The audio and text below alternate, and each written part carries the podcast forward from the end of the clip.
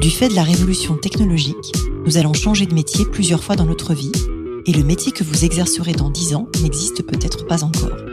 Je m'appelle Isabelle Rouen, je suis entrepreneur et fondatrice du cabinet de recrutement de dirigeants Colibri Talent. Tous les jours, j'accompagne des femmes, des hommes et des entreprises qui se transforment et qui transforment leur métier. Avec ce podcast Les métiers du futur, je vous propose de rencontrer des dirigeants, des entrepreneurs, des chercheurs, bref, des personnes inspirantes qui vont partager avec vous leur parcours et leur vision du futur de leur métier. Bonjour à toutes et tous et bienvenue dans le podcast Les métiers du futur. Aujourd'hui, je reçois Benoît Cornu. Benoît, vous avez construit votre carrière dans la communication et la transformation des marques, la RSE et les affaires publiques au sein du groupe Casino, du PMU et d'Elior notamment. Avec Louise Beveridge, vous avez créé Juste en 2020 convaincu qu'il existe une nouvelle voie pour les métiers de la communication, du marketing, du digital et de la RSE. Vous réunissez 200 talents, dont 150 immédiatement disponibles en management de transition. Vous définissez juste comme une maison de talent et l'objet de cet épisode est de parler du futur des métiers de la communication. Bonjour Benoît. Bonjour Isabelle. Merci de venir au micro du podcast. Pour commencer, j'aimerais vraiment que vous me racontiez euh, votre parcours et ce qui vous a amené à créer votre propre boîte. Oh, mon parcours est un parcours traditionnel des métiers de la communication. J'ai commencé par le marketing. Alors c'est peut-être un péché en communication, mais ça permet de savoir deux, trois choses. J'ai commencé à travailler dans des grands groupes, dans la grande distribution notamment dans le groupe Casino, dont j'ai dirigé la communication pendant quelques années. Puis celle du PMU, où euh, j'ai eu la chance de mener une transformation de marque extrêmement importante. Puis euh, Group. Et puis euh, après quelques décennies euh, de communication dans les entreprises, je me suis dit qu'il y avait peut-être une autre façon de servir le métier c'est pour ça que nous avons, avec mon associé Louis Beveridge, décidé de créer Juste. Alors c'est quoi Juste? Au Juste, c'est très simple, c'est euh, de mettre à disposition des entreprises le meilleur des talents de la communication. Que ce soit euh, pour un jour, pour un mois, pour un an ou pour beaucoup plus longtemps, pour répondre aux besoins quand elles en ont besoin et de leur donner le meilleur des expertises. Et en même temps, de l'autre côté, de faire travailler les meilleurs talents. Il y a énormément de talents freelance indépendants dans les métiers de la communication. On dit d'ailleurs que la communication a peut-être inventé le freelancing. Donc euh, il est important que ces talents aient la possibilité d'avoir, euh, non pas un guichet unique, ce serait prétentieux, mais en tout cas un endroit où ils savent que les missions euh, sont solides, que les missions correspondent à leurs euh, vraies compétences, correspondent à ce qu'ils ont envie de faire, et de l'autre côté, que les entreprises sachent que quand elles appellent juste, elles ont la bonne réponse, elles ont la juste réponse à leurs attentes. Alors c'est une belle définition, et du coup j'aimerais vous faire réagir sur ce terme maison de talent que moi j'aime beaucoup. Comment vous définissez un talent?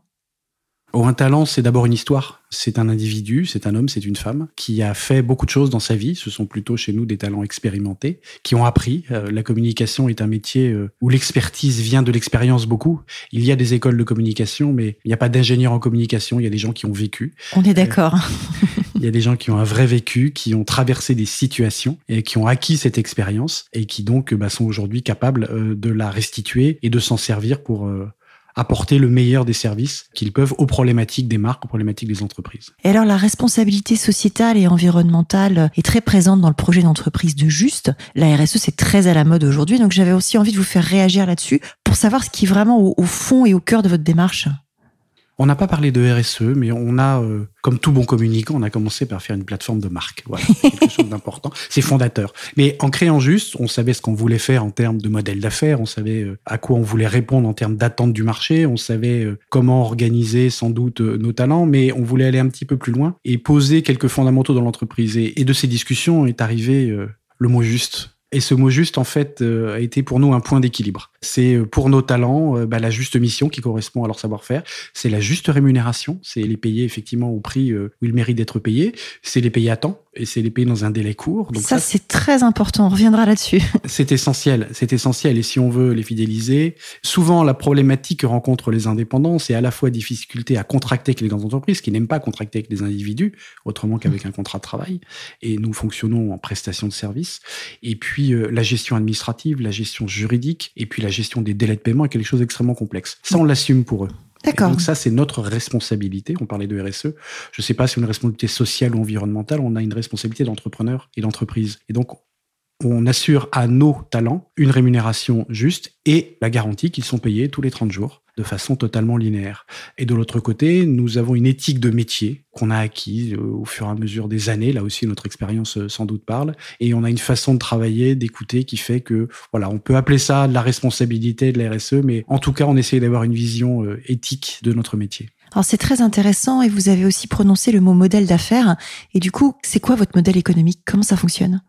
On n'a rien inventé, on, a copié ceux du management de transition. D'ailleurs, on s'est positionné au départ en management de transition, mais c'est la première fois que je prononce le mot depuis le début de notre conversation. Donc, on ne fait plus aujourd'hui du management de transition. On met à disposition des compétences. Le modèle à faire, c'est très simple. Nous contractons d'un côté avec un client par rapport à son besoin. On se met d'accord effectivement sur la prestation, le prix. Et de l'autre côté, on fait la même chose avec un talent sur la prestation, le prix. Et puis, euh, bah, à nous, de, au milieu, d'être capable de rendre ça rentable. Formidable. D'après euh, votre expérience justement, est-ce que vous faites au sein de Juste, qu'est-ce que vous voyez comme évolution pour les métiers de la communication aujourd'hui? Il y a énormément de débats sur les métiers de la communication, son importance. Si je prends le côté entreprise, qui est pas du tout la même chose que le côté agence ou, prestataire, à la fois ce métier est de plus en plus stratégique, ce métier est de plus en plus important, ce métier est plus que jamais nécessaire parce que le monde a complètement euh, explosé sur les métiers de la communication, sur les métiers de l'information. Tout est déstructuré, que ce soit euh, la chaîne de valeur, que ce soit la chaîne de l'information.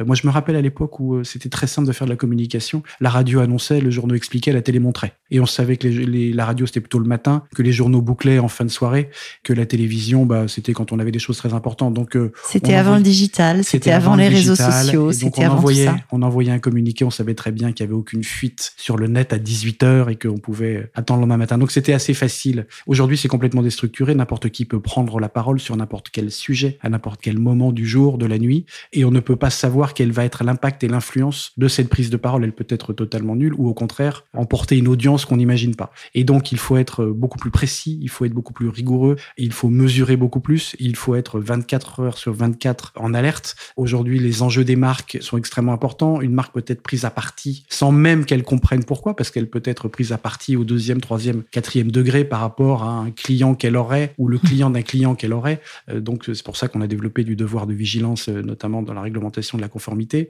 Donc, c'est un métier qui se sophistique, c'est un métier qui se complexifie. Et quand c'est sophistiqué et complexe, il faut des experts, il faut des gens extrêmement performants et extrêmement pointus pour le faire. Pour autant, la reconnaissance n'est peut-être pas à cette hauteur-là. Et c'est toute la difficulté et tout le hiatus des métiers de la communication. C'est à la fois un métier qui se sophistique et qui se complexifie, avec des experts extrêmement pointus, et à la fois un métier qui a encore besoin de faire la preuve qu'il est utile et nécessaire, et que c'est pas simplement euh, de l'habillage. Et, pour ça, moi, j'ai une conviction euh, personnelle, c'est que la communication politique abîme beaucoup la communication, parce que c'est une communication très souvent du jour. C'est une communication de la punchline. Voilà, la et, et c'est de la communication politique, mais c'est mmh. pas de la communication au sens large, c'est pas de la communication d'entreprise. Et très souvent, la confusion se fait. Et le fameux mot qui tue, c'est de la com. Effectivement, mais quand c'est de la com, c'est en fait en général que c'est assez bien fait.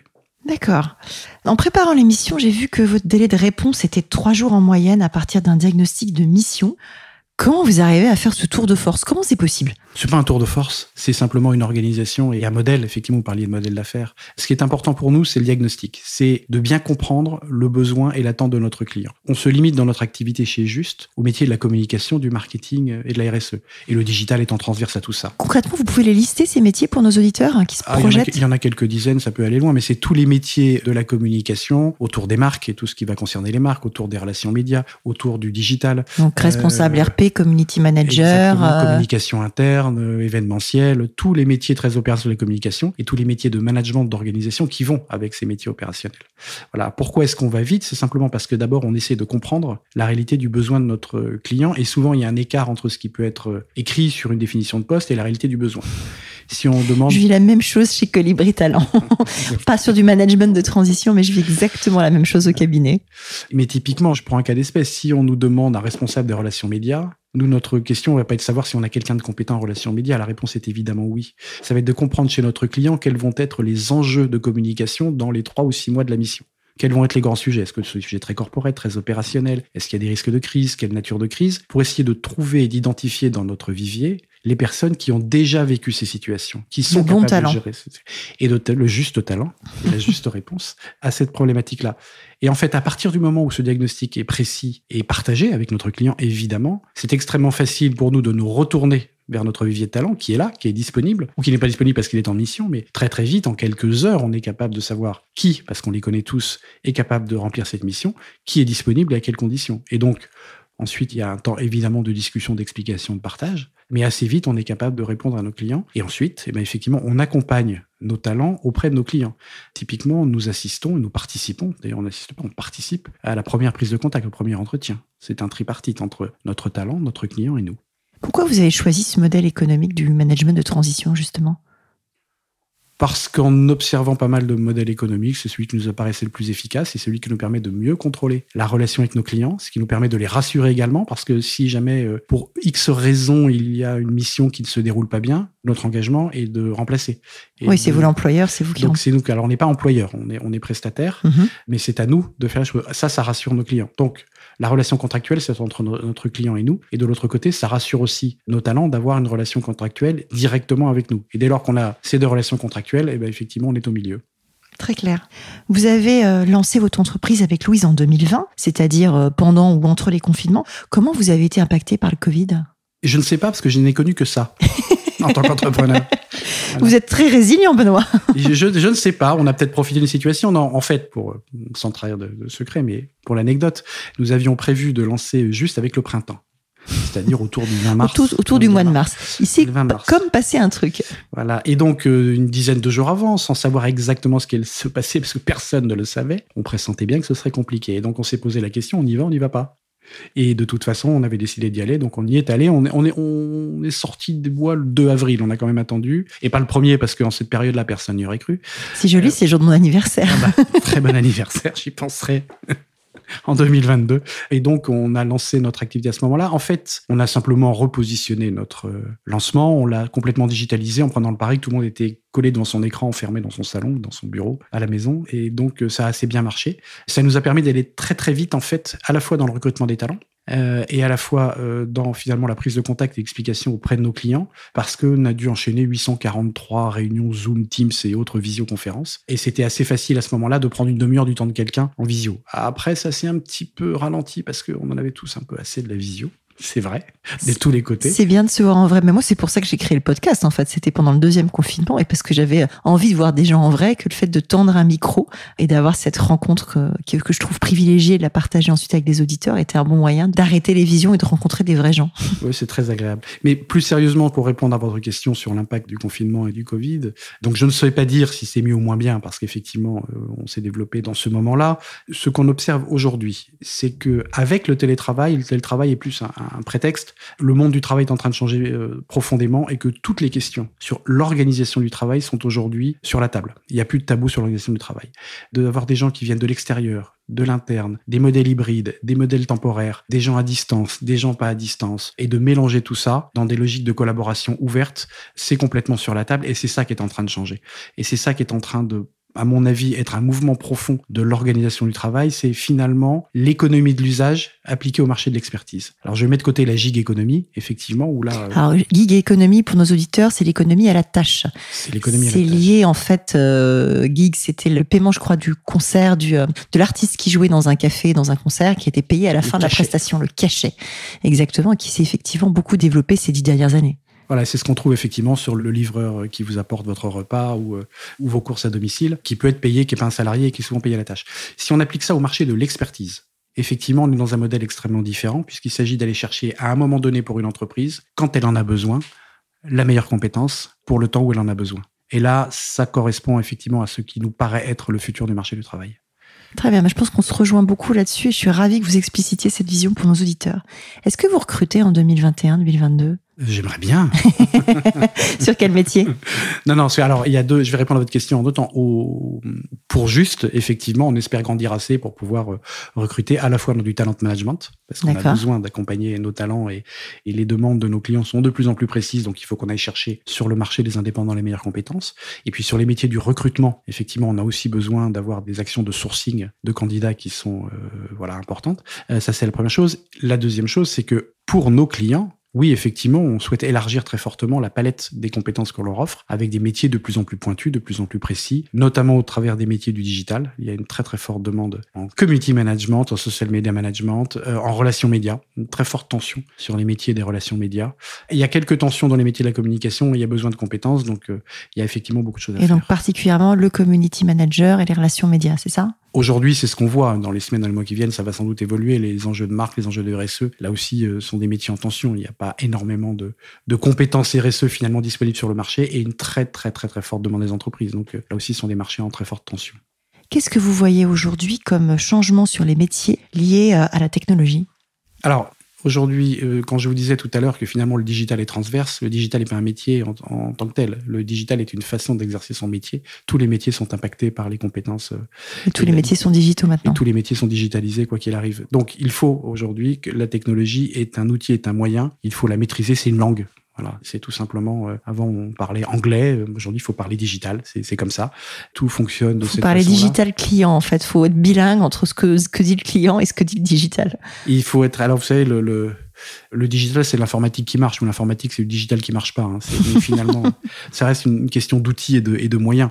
Mais il faut parler cette langue. Il faut absorber la technologie, à la fois parce qu'elle apporte au quotidien, mais aussi la projection qu'elle peut avoir, parce que tout change, tout va vite. Donc il faut s'intéresser à la technologie et il faut savoir parler cette langue.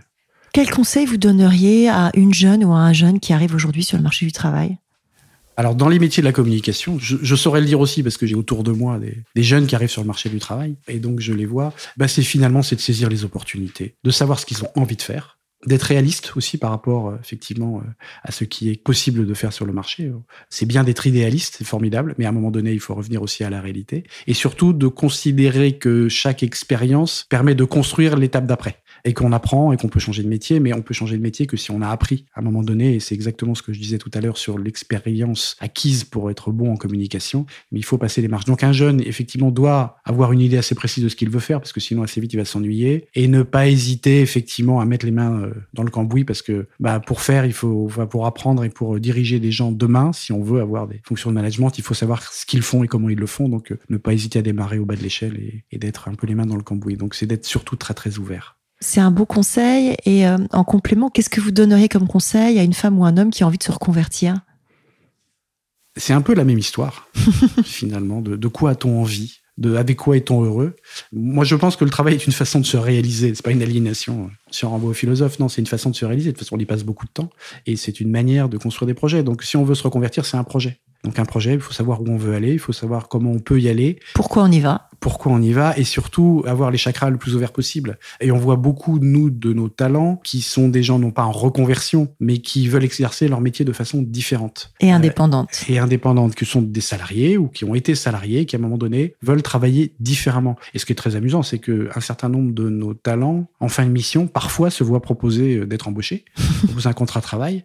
Et jusqu'à maintenant, ils ont tous dit non. Euh, ils ont tous dit non. Je suis pas très surprise. Alors, je vais pas projeter ma propre expérience là-dessus, mais moi-même, j'ai quitté le salariat et 20 ans de salariat pour lancer euh, mon entreprise et je me rends compte que je pense que j'aurais du mal à y retourner. Et j'ai le même cas aussi quand je fais du recrutement, puisque mon métier n'est pas podcasteuse, c'est de, je dirige un cabinet de recrutement et quand de temps en temps, euh, j'aborde un freelance sur un sujet en particulier parce qu'il correspond à la description de poste, dans 99,9% des cas, il me répond, mais non, non, moi, je suis très bien, je cherche pas de CDI, c'est gentil, madame, mais vraiment, non, merci. Non, non, c'est très clair. Donc, pour résumer, c'est ça. Faut pas hésiter si on a envie de le faire parce que ça correspond à. Si on, y réfléchit, c'est qu'il y a une envie qui est là. Il faut ouvrir effectivement les opportunités, il faut capitaliser sur son expérience, et puis il faut s'affranchir du statut. Alors j'aime bien terminer par des questions un peu plus euh, personnelles, et la première que j'ai envie de vous poser, c'est comment vous conciliez votre vie pro et votre vie perso? Pendant très longtemps, je les ai beaucoup mélangés. D'accord. Mais j'ai toujours considéré qu'avoir un téléphone mobile n'était pas un fil à la patte, mais c'était un gage de tranquillité dans les métiers de la communication. Parce que si quelque chose arrivait, j'étais prévenu. Mmh. Donc finalement, euh, voilà. Donc ça a toujours été assez présent parce que c'est des métiers quand on dirige une équipe de communication de grande entreprise et des événements tous les jours. Et donc effectivement, c'est assez présent. Non, j'ai appris à mettre une forme de distance.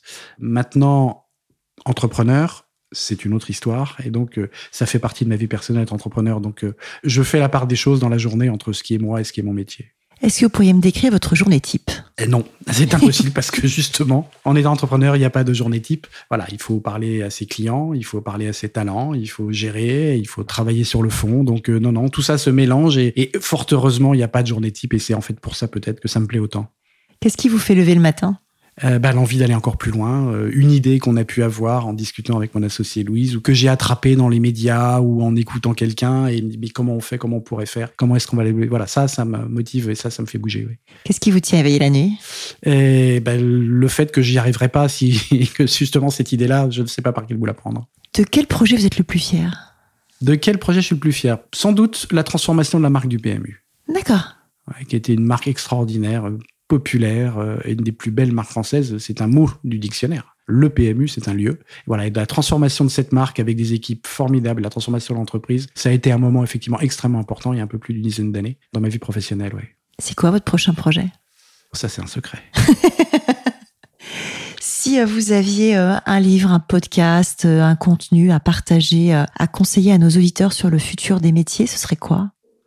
Alors j'irai un peu au-delà du futur des métiers, mais euh, moi je reconseillerais, euh, parce qu'il y a des textes et il y a des podcasts, et c'est assez mélangé, Futur, qui est une news et podcast produite par euh, Andresen Horowitz, qui est un fonds d'investissement qui a, qui a accompagné euh, les Facebook et, et consorts. Ça s'appelle futur.a16z.com. D'accord. futur.acz.com.